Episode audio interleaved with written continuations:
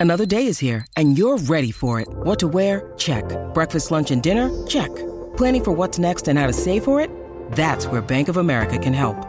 For your financial to-dos, Bank of America has experts ready to help get you closer to your goals. Get started at one of our local financial centers or 24-7 in our mobile banking app. Find a location near you at bankofamerica.com slash talk to us. What would you like the power to do? Mobile banking requires downloading the app and is only available for select devices. Message and data rates may apply. Bank of America and a member FDIC. When you need mealtime inspiration, it's worth shopping Kroger, where you'll find over 30,000 mouthwatering choices that excite your inner foodie. And no matter what tasty choice you make, you'll enjoy our everyday low prices, plus extra ways to save, like digital coupons worth over $600 each week. You can also save up to $1 off per gallon at the pump with fuel points. More savings and more inspiring flavors make shopping Kroger worth it every time. Kroger, fresh for everyone. Fuel restrictions apply.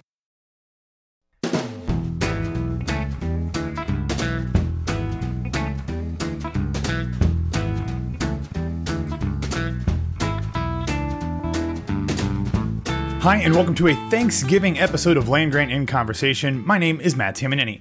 On this podcast, we talk to people in and around Ohio State athletics and the sporting world at large to bring you a different insight and perspective to the teams, athletes, and university that you love. On today's episode, I'm in conversation with one of the smartest guys that we regularly have on the podcast, Josh from the College Football Nerds.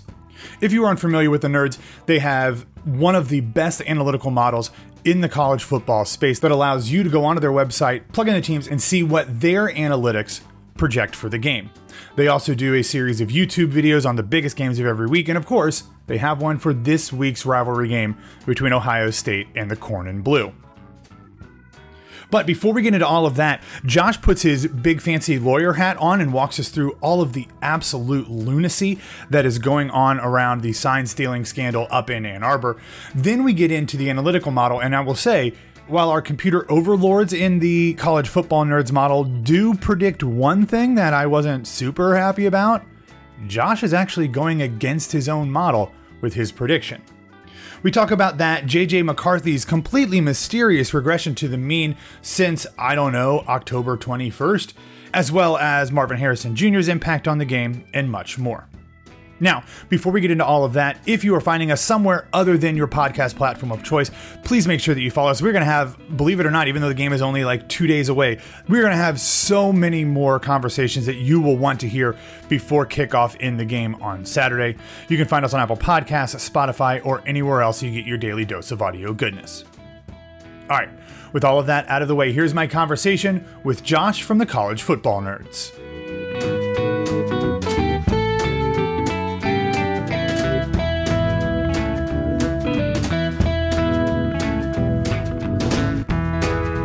All right, Josh, the conversation around this football game for the past month, really since around Halloween, really hasn't been about the game itself. We're start, starting to get into more of that uh, now that we actually are in rivalry week. But a lot of it has had to do with sign stealing and cheating and conspiracy theories and Uncle T or Uncle T's and all of that stuff. From your perspective, as somebody who is not you know, significantly invested in either of the two programs at question here. What is just your 30,000 foot view? And also, I, don't think this is uh, pulling the curtain back too much.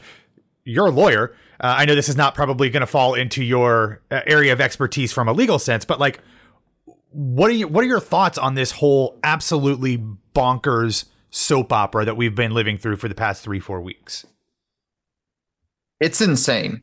It's it's just completely insane, and it's been nuts from day one, both from the aspect of what Michigan did and what they were caught doing, how it was covered up, the response from Michigan, the sort of fan theories it spun. We ran a lot of Twitter threads, and as you alluded to, I'm a lawyer. I'm actually a senior partner in a, a major law firm, and I, I, dug in a little bit into the NCAA guidebook and the football rule book and there's all these weird theories floating around. It's like, oh, it's not really illegal, and well, you can record signs, you just can't do it, you know, in your own stadium, and and most of that stuff, unsurprisingly, really had no basis. I mean, there's a clear rule in the football guidebook uh, regarding playing equipment, uh, but it's really just with all the other rules on playing equipment, like no use of drone, record, uh, or intercept conversations to the press box or do electronic observation, um, all that kind of stuff. And it just says you cannot electronically record opponent signals, period. Uh, and that's on top of the no advanced scouting rule. So there's all we've had all this back and forth with Michigan fans. We ended up doing a couple big threads on Twitter or CFB nerds on Twitter, and we I really tried to just say, here's the rule, and let me highlight it. Like there's no qualifiers. This is just this is just illegal. um, and you know, you could kind of see all the stages of grief playing out as people like you know, were raging at us. And then now it's like, oh, but well, maybe he didn't know. Maybe, maybe Harbaugh didn't know, et cetera, et cetera. Um, and, and it's nuts. I mean, they they clearly cheated. They're caught red-handed cheating. I think it's a type of cheating that probably has a really significant impact on the game. I, I don't think this is a three-point deal. I think in a lot of games, this is probably multiple touchdowns uh, that it could result in. So it, it's the most insane thing I can ever remember. And in my opinion, probably the biggest instance of unfair competitive advantage since I don't know, maybe one of the big recruiting scandals, maybe you know Alabama or USC or back in the SMU era, um, and it just the amount of just abject denial of the facts staring you in the face have been absolutely insane to me as a lawyer. Um, but you know, it's also black and white, um, and I'm not surprised. And, and of course, the other side of it's just like every news report I ever read you get really jaded as an attorney because you'll hear about somebody that uh, oh well such and such got assaulted or was um, you know put in some adverse employment discrimination action or something and they always cite to the complaint. Well the complaint's written by their attorneys. It's usually a very very one-sided view of all the facts of the case and they rarely come back and say okay well actually this is what the defense said or the prosecution said et cetera et cetera. Um, and, and that's all we've gotten. It's just pure spin uh, of a situation that, in my view, is a complete, op- just complete open and shut instance of cheating. It's it's been it's been wild, and it's the sad thing is that with the way the NCAA moves, it's going to take years to fully resolve. But uh, you know, just like spin, right? You know, the they Michigan quote unquote settled with the NCAA to close their investigation, and it's like, what? How is that a the settlement? Big Ten, Big Ten, yeah, yeah. Yeah, I'm sorry. The, yeah, the Big Ten. I mean, the, the settlement is we're going to take all the penalties you have levied against us and stop our suit. I mean, what? What? That's not a settlement. That's this just pleading guilty. And and from the onset, also the last thing I'll say is an attorney. I was baffled they filed for the TRO in the first place. Two of the big cornerstones of a temporary restraining order, which is, is a type of injunction in a case. Um, one, you have to have likelihood of success in the merits, and the second is you have to have irreparable harm. And likelihood of success in the merits. I mean, what were they going to argue that the photographic evidence of them cheating wasn't real? Um, so first, I don't think they were going to be able to argue that they didn't do the thing they were accused of, uh, and the legal theories on why the Big Ten didn't have the power to do what they do were literally taken from a bat a fan blog, and some of which were were kind of bat crap crazy. And then the second part, irreparable harm.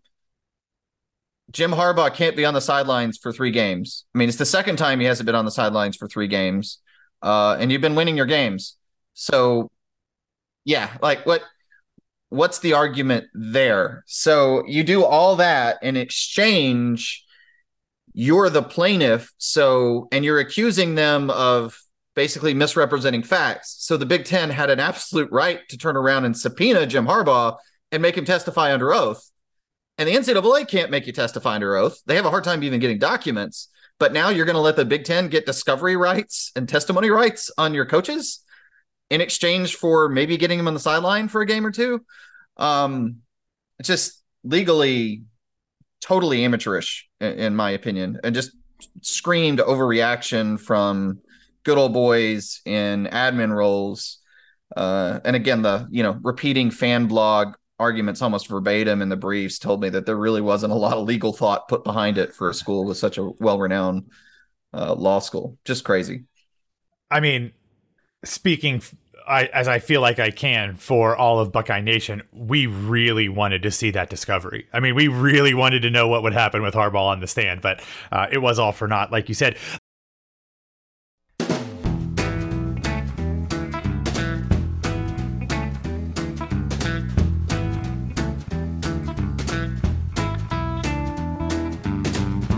All right, well, let's get into the on-field stuff and your guys' model. We're recording on Monday, so uh, as we talked about before we started recording, your video, kind of breaking everything down, is not out yet, but you have recorded it. So Uh, I haven't seen it, but we're kind of kind of talk about some of the stuff that you talk about. But I just want to rip the band-aid off for Ohio State fans. The model does have Michigan as about like a, a three and a half, or I'm sorry, a uh, six and a half ish point favorite going into the game. The one thing as I look at this though, I, I, I want you to explain to me is the fact that the consistency score for Michigan is at 18.68, where Ohio State's is at 83.41. From my tiny little Ohio State educated brain, to me, that looks like there is still a lot of variance that could play into what actually happens for Michigan, while Ohio State seems to be far more settled into the model, knowing what to expect from them. Am I reading that correctly? Yeah, I mean, a, a Michigan man would have understood that just means Michigan's better, but to everybody else, um, you're exactly right. the The point of the consistency score, and we actually talk about this a good bit on the video. So if you want a longer explanation of this and where the model's at, uh, I would encourage you to watch that when it drops on Tuesday. Um, that score reflects the ability of the model to account for pr- prior performances. So um, our, our model is almost entirely proprietary. I have a heavy background in mathematics, minored in mathematics. I was actually majored in electrical engineering before law school. Um, so we built a lot of this from the ground up using a lot of advanced uh, discrete statistics, regressive statistics, that kind of thing. Um, and this score is a sort of a derivation of a lot of ways that people would do uh, regressive normalization accuracy predictions. So we're rerunning the model against your own past history to say, do can we actually replicate the actual results if we put the teams you played previously in? Um, you know, do you get the same score? The answer for Michigan is you don't, uh, and that kind of speaks to the reality that Michigan's output doesn't really make a ton of consistent sense. And the reason I call it a consistency score is what it really ends up saying is that Michigan results through the year have not been consistent with one another. There's a low degree of correlation between Michigan's resu- results in a given game and the results in the next game. And you know, since this is an Ohio State podcast, I'll allow myself to put the tinfoil hat on a little bit and turn back to the prior conversation, which is all of a sudden once certain things got exposed about Michigan, their performances actually fell off statistically to a weird degree, right? The lowest QB rating games for JJ McCarthy are the last three games by a decent margin. Uh, the Purdue game, he did pretty well, 335 yards passing, but 9.1 yards per attempt was actually the lowest yard per attempt that he'd had all year. It was also the first game all year that he did not throw a touchdown pass. That includes, for example, games like uh, you know, Eastern Carolina, but also games like Nebraska and Minnesota, where he was throwing over 10 yards per attempt in those games. Um, and Purdue's not a good defense, right? And then Penn State and Maryland, 7.5 yards per attempt, 6.1 yards per attempt, no touchdowns in the last three games, and one interception from a guy that had thrown 18 in the prior games. Um, and our model is really flagging to say, hey, the team that I thought I saw through October 21st is not the same team that I've seen the last three weeks. Uh, and you can draw your own conclusions why that is. Is it competition level? Is it maybe something else? Um, but I'll I'll go ahead and transition to something I, I noted to you before that I'd seen, which is that I actually went to the Michigan Maryland game in person, and watching that offense run I was really struck by about halftime with how much that offense could benefit, and in this case was not benefiting from knowledge of opposing defensive play calls because they do a lot of stuff to move JJ McCarthy around in the pocket. They run a lot of naked bootlegs, uh, a lot of just rollouts in general, and those things work pretty well as long as you're not facing any sort of outside blitz in the direction of the rollout. If you do, they tend to result in negative plays.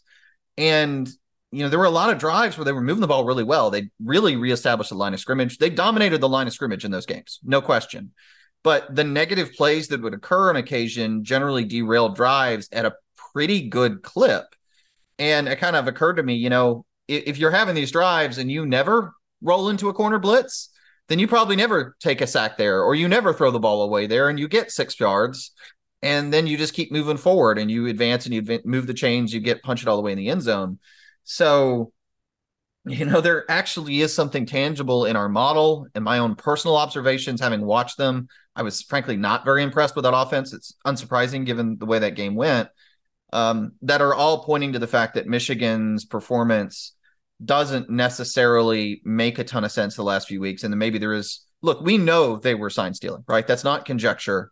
We know there are benefits from doing that. And I think there's a real reason to believe that it has had a tangible effect on their performance. Um, uh, we talk about that at length in the video again, so I'll, I'll let people watch that because I probably spent as long on that as this entire spot will be. Uh, but the last thing I'll note, even with our model, is it has Michigan 23, Ohio State 17, but it actually also has Ohio State outgaining Michigan 5.6 yards per play to 4.9. So there's baked into that is the fact that Ohio State has been consistently inconsistent in the red zone, meaning they oh, yeah. like a lot of RPO offenses, they get these chunk plays, they drive down the field, they get in the red zone, they stall people take it as a luck thing, but we've noticed we noted this years ago with Gus Malzahn when he was one of the big originators and they were competing for national titles. The entire hallmark of his offense has always been red zone scoring efficiency. It, it doesn't his year to year yardage numbers were actually pretty consistent, but his better teams and his worst teams consistently in a given year would be good or bad in the red zone, usually based on whether they could run the ball.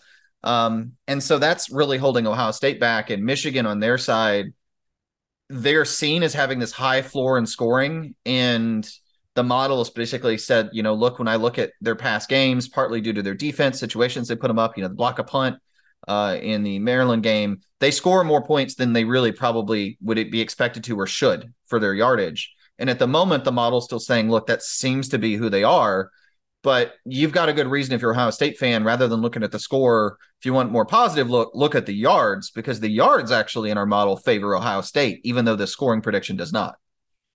Talking about JJ, this is where it gets it really interesting to me. You saw him in person this week because we like to troll Michigan people on our Twitter account, it, we kind of really leaned into the fact that in the second half of the game against Penn State, he did not record an official attempt uh, to pass the ball at all. And now I recognize as you know taking off the the scarlet and gray colored glasses. Like I realize like that's what worked because their offensive line was porous uh, at times in in the first half. But then against Maryland, he was 12 of 23. Didn't really do a whole lot, as you said earlier. Did not score or did not throw a touchdown pass, and I, I I'm I'm wondering what you can do in the model perspective of if he had all of these great games earlier in the season, and this is obviously where the the consistency score comes in, but like how do how do we as like people who aren't underneath the hood looking at how these numbers are created, how much of a grain of salt do we have to put into this, whether it's the sign stealing, whether it's better competition at the end of the season, maybe it's just legitimately people having more film against him. Um, where the last couple weeks we've seen him not be very good, and yet the numbers are telling us that he's had a pretty decent year up until, like you said, October 21st. We're probably the poster children for grains of salt in the analytics community. Um, I we've been doing this for a long time, right? So I, I started blogging over 10 years ago. We've been doing the podcast now for gosh, maybe seven or eight years. Um, and so we were kind of at the forefront of this. And quite frankly, there's a decent chunk of the analytics community that has a love hate relationship with us because we're also some of the fastest ones to say, you know, these stats are great and wonderful, but against X team, they don't really mean anything or, they don't make sense. Or uh, a lot of times we note teams that play weak competition, and this is actually front and center. If you run our model, if you look square over the center of the page, you'll see teams with very weak competition are overvalued um, the nature of this sport and the nature of football analytics is when you consistently dominate bad teams, you always look good, even though you maybe aren't that good because there's and and we kind of coined this concept of freeze points and stall points and break points. And I know Josh Pate has kind of taken some of that uh, and run with it himself. That teams kind of hit this threshold where they're not quite getting enough yardage, and you have a team that's constantly scoring 30 points, and now they can't score 13 right? Like you you have to have this certain amount of production in order to work or function. And when you play bad teams, you never see a team fall below the like six, seven yard per play mark. And so you don't really know how that offense is going to operate when they're running five yards per play or four yards per play. And they actually have to convert a third and six. What's the conversion rate in that circumstance? And, and so a lot of things just kind of disappear so I say all that to say that it, it's hard to differentiate that aspect from Michigan because their schedule has been very weak. objectively, it has been very, very weak. Uh, just sort of the way the Big Ten conference shook out, the fact that Michigan does not have a Power Five out of conference. There aren't many just singular data points to point to. Our own model after the last couple weeks has actually doubled, uh, or I guess maybe halved the quality of Michigan, if you want to think of it that way. We run a power rating and go to collegefootballnerds.com, model any two teams you want. You can also see our power rating where we model each team against every other team in college football. And then we spit out the win loss record, predicted ones. So not just how many teams beat you, but just how many games would you be expected to win as a win percentage thing. Uh, Michigan went from two projected losses if they played everybody else in the country to about five now. And they did that in two weeks. And that really speaks to the fact that just having a couple harder data points showed warts that had been completely hidden. But to your point, I also, again, like we said earlier, some of their statistics since the sign stealing stuff ended, across the board, they've just been worse than they were at any point last year, at any point this year, even against harder or similar competition. And the Maryland game was particularly bad because that's that was a Maryland team that's 80th in the country in pass defense in our metrics, and you couldn't throw the football particularly well. So it, it, gets hard to explain. We could go in and we could, you know, we could track recency bias um, maybe you know in the future we'll create an option where as a user when you run the model maybe you can select only certain games you want to model. The problem is when you only have 12 data points maximum in a regular season yeah. if you do any of those things it's so easy to get false positives because so often teams will have a front loaded schedule and you play five bad teams in a row you dominate them and everybody says oh they fixed all their issues. They went one and two to start the season, but they're undefeated since. It's like, no, no, you know, they won every game by 30 points and then they go 0 3 to end the year. Uh, most of the time, how you, who you are at the beginning of the season is pretty close to the end of the season. I think the exception is new quarterbacks. JT Barrett, 2014 was an example. Not a very good quarterback week two. Was a really good quarterback, one of the most efficient passers in the country into the year. People that have not really watched Alabama week to week, I don't think understand the just chasm between what Jalen Milroe was week two against Texas and what he has been the last few weeks. And I don't care competition level aside, even against Arkansas, he couldn't hardly complete a forward pass. And now against Kentucky, he who's a pretty good defense, they just lit him took him apart. So um, teams do change, but you know, it, it's it's really impossible to rectify, I think, for this Michigan team. And that's what makes this game difficult, like the consistency score and everything else. This is people talk about a hard game to predict because two teams are good or they're evenly matched this is the most difficult game to predict that we can ever re- really remember because you have a Michigan game with almost no data points of playing a complete team combined with a Michigan team that has performed in an inconsistent basis relative to competition at a clearly delineated point. So what they are this week going to Iowa State, if you can figure that out, you probably make yourself a lot of money. Um, but I don't, I can't think of any other season or any other game in memory where you get to week 12 and I feel like week 12 is my entire going to be my entire consensus of what two teams are. Um, and I think the interesting part of that narrative, right, is how you want to view this whole sign stealing saga probably is going to come down to the outcome of this game. Because if uh, if Ohio State blows out Michigan, hmm. everyone forever is going to say, yeah, that was just because Michigan signed steal. That was the only reason they won the last two weeks or last two years, right, against Ohio State.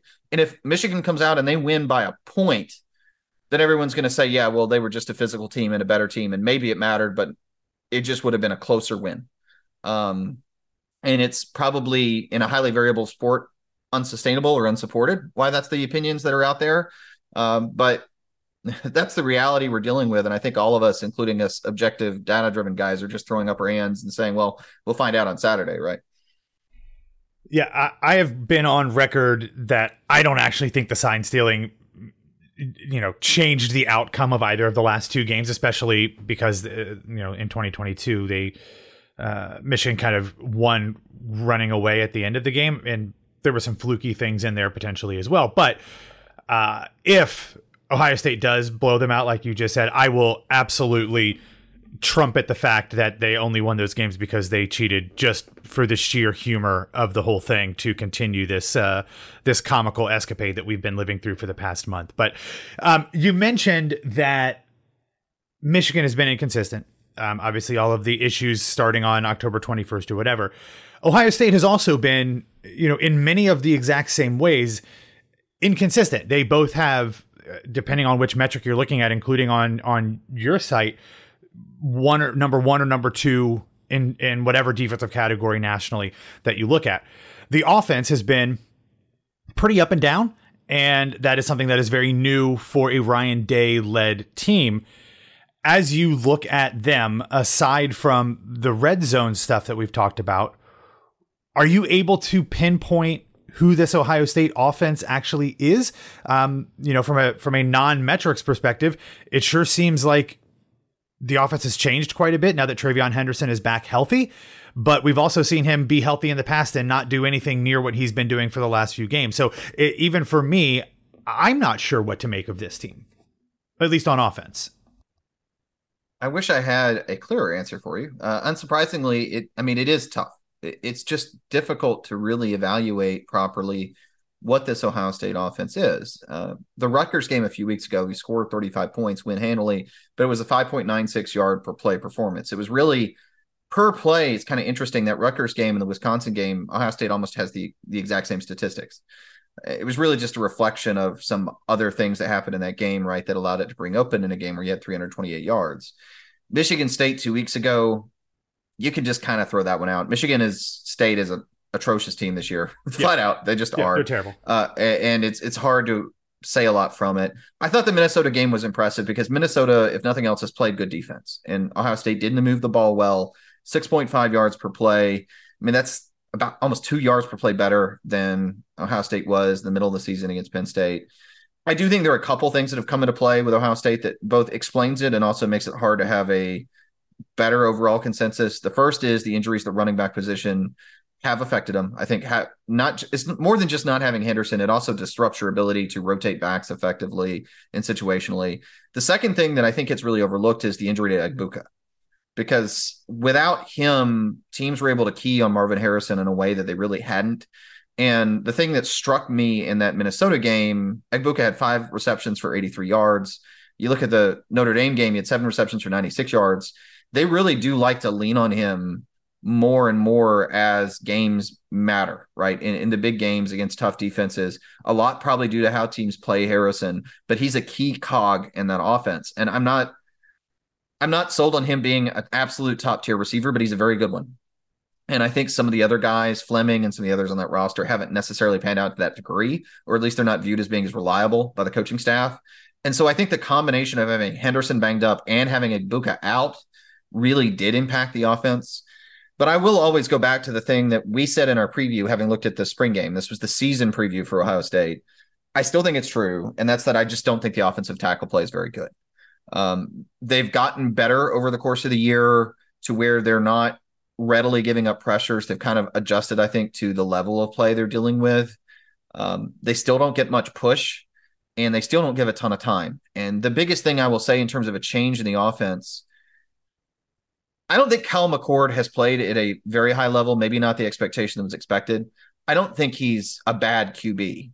The biggest thing they've done is they've really shortened up a lot of the passing routes and they've really made a focus on getting the ball out faster because the truth is they just don't have the offensive line to try to throw the ball vertically frequently to the extent that they have the past few years. And early in the season, there were a lot of instances where McCord took heat and watching it live, I mean, he was getting hit constantly. And the internal clock in that kid's head as a first year starter had to be all kinds of messed up. Uh, so they've been more consistent offensively, I think, since they went to a shorter passing game. They've been able to get a little healthier. They can run the ball better. The flip side to that is they've gotten less explosive because, and this is the real shame of it, if you got a guy like right. Marvin Harrison, a tall, very fast, prototypical pro style receiver, he's dangerous when he can run deep posts and double moves and run deep corner routes, stuff that let him use his speed and then present a big target down the field. If you ask him to run a 10 yard hitch or a seven yard out route, does he get open and make the play? Yeah. But his skills don't differentiate that much from other receivers in such a small space and in those kinds of routes and cuts. And so it is kind of limited Ohio State's talent advantage, but it's a trade off that's been beneficial, I think, because it's allowed them to be a lot more consistent offensively. And they've kind of had to transition. And I think that's a big key to who they are now. Um, and again, having a more healthy roster because it just gives you more weapons in a in a quicker game helps. But they've had to, I think, adjust into being more almost West Coast style in terms of release and route concepts and that kind of thing. And frankly, I think they've kind of had to abandon the vertical explosive RPO attack they've been the last few years. And the driving force, some of it's the quarterback, his ability to complete those long throws, et cetera. I mean, it's definitely not helping, but a lot of it is they just don't have the offensive line to take those shots, and they don't have the offensive line to run the ball well enough to put them in the down and distance to do so either.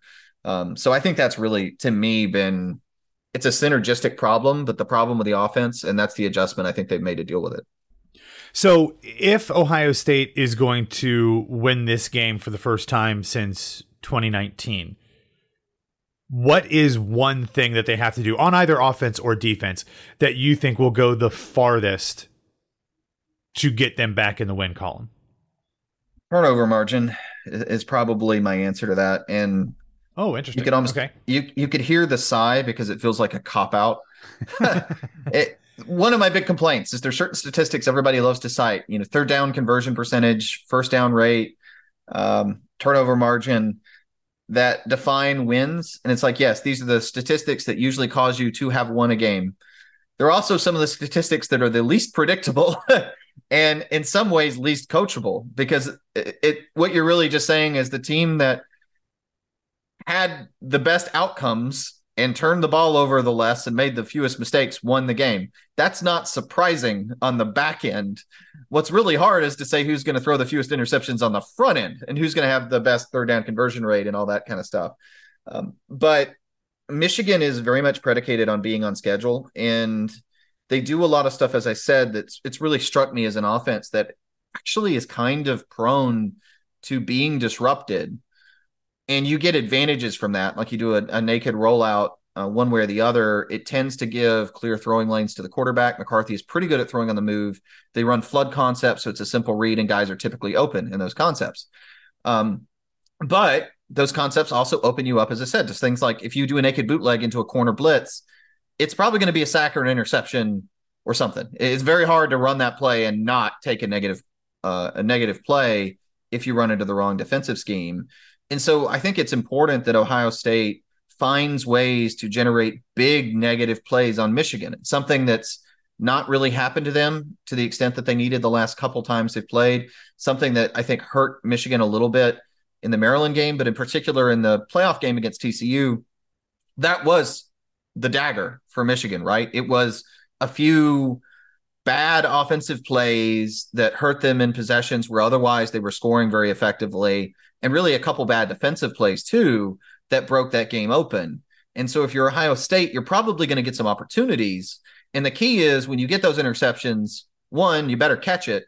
And two, ideally you run it back for a touchdown. And if Ohio State can do that a couple times, yeah, they have a really good chance to win the game.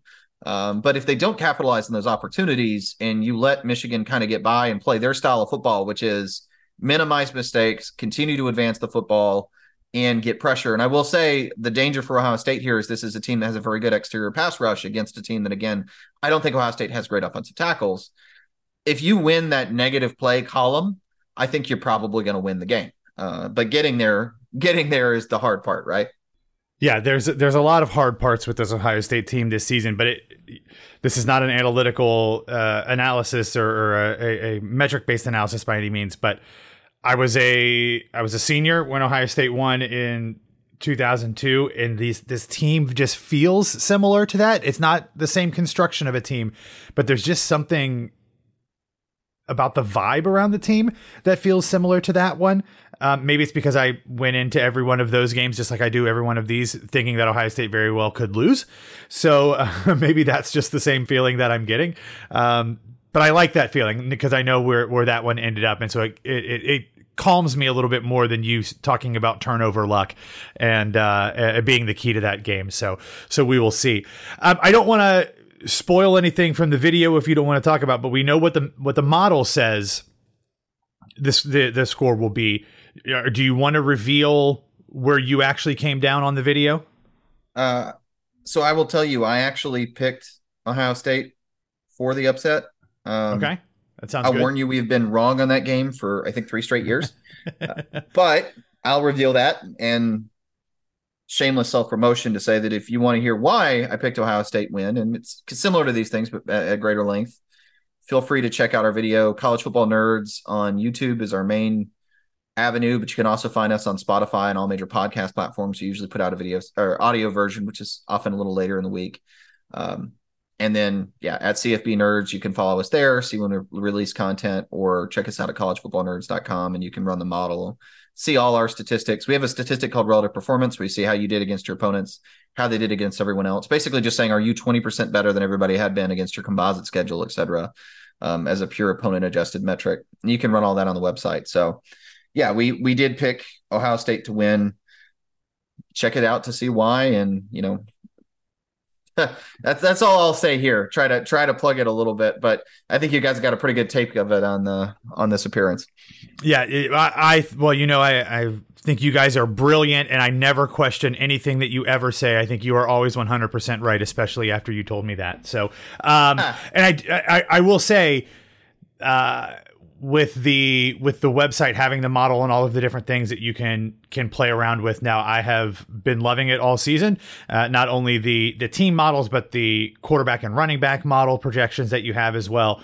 Uh, i've really enjoyed having that. And like you said earlier maybe there'll be some additional features in the future but it's been a really nice addition to my kind of weekly prep to kind of see where you guys are coming down. Uh, you know in the past i'd have to kind of just hope that you did a video on on an Ohio State game, but now having this to kind of play around with uh, on my own time has been really nice. So uh, congratulations on that, and looking forward to whatever you guys do with it in the future as well.